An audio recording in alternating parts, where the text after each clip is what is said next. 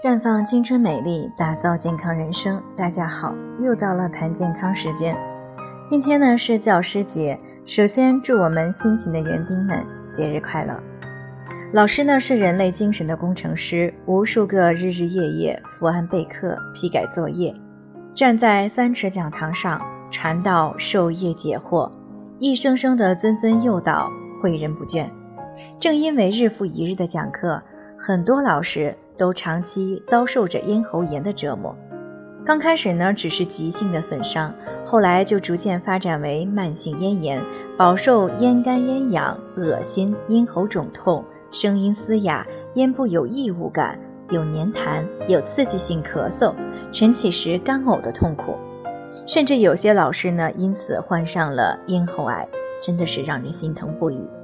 而之所以出现这样的情况，主要是因为长期讲话会使咽部的声带长期处于充血的状态。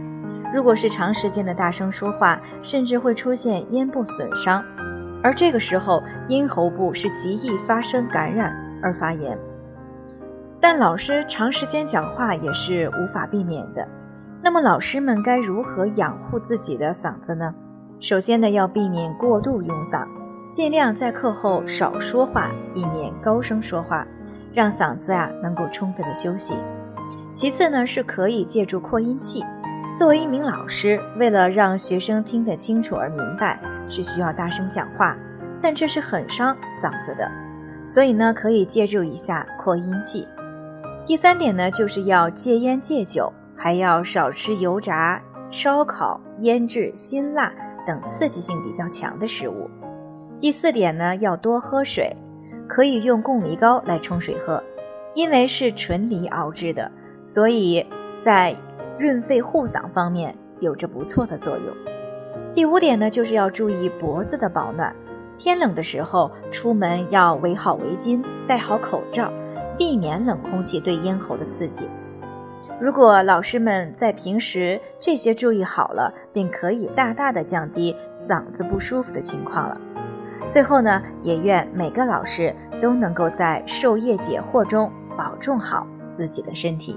在这里呢，我也给大家提个醒：您关注我们的微信公众号“普康好女人”，普黄浦江的普康健康的康，普康好女人。添加关注后，点击健康自测，那么你就可以对自己的身体有一个综合的评判了。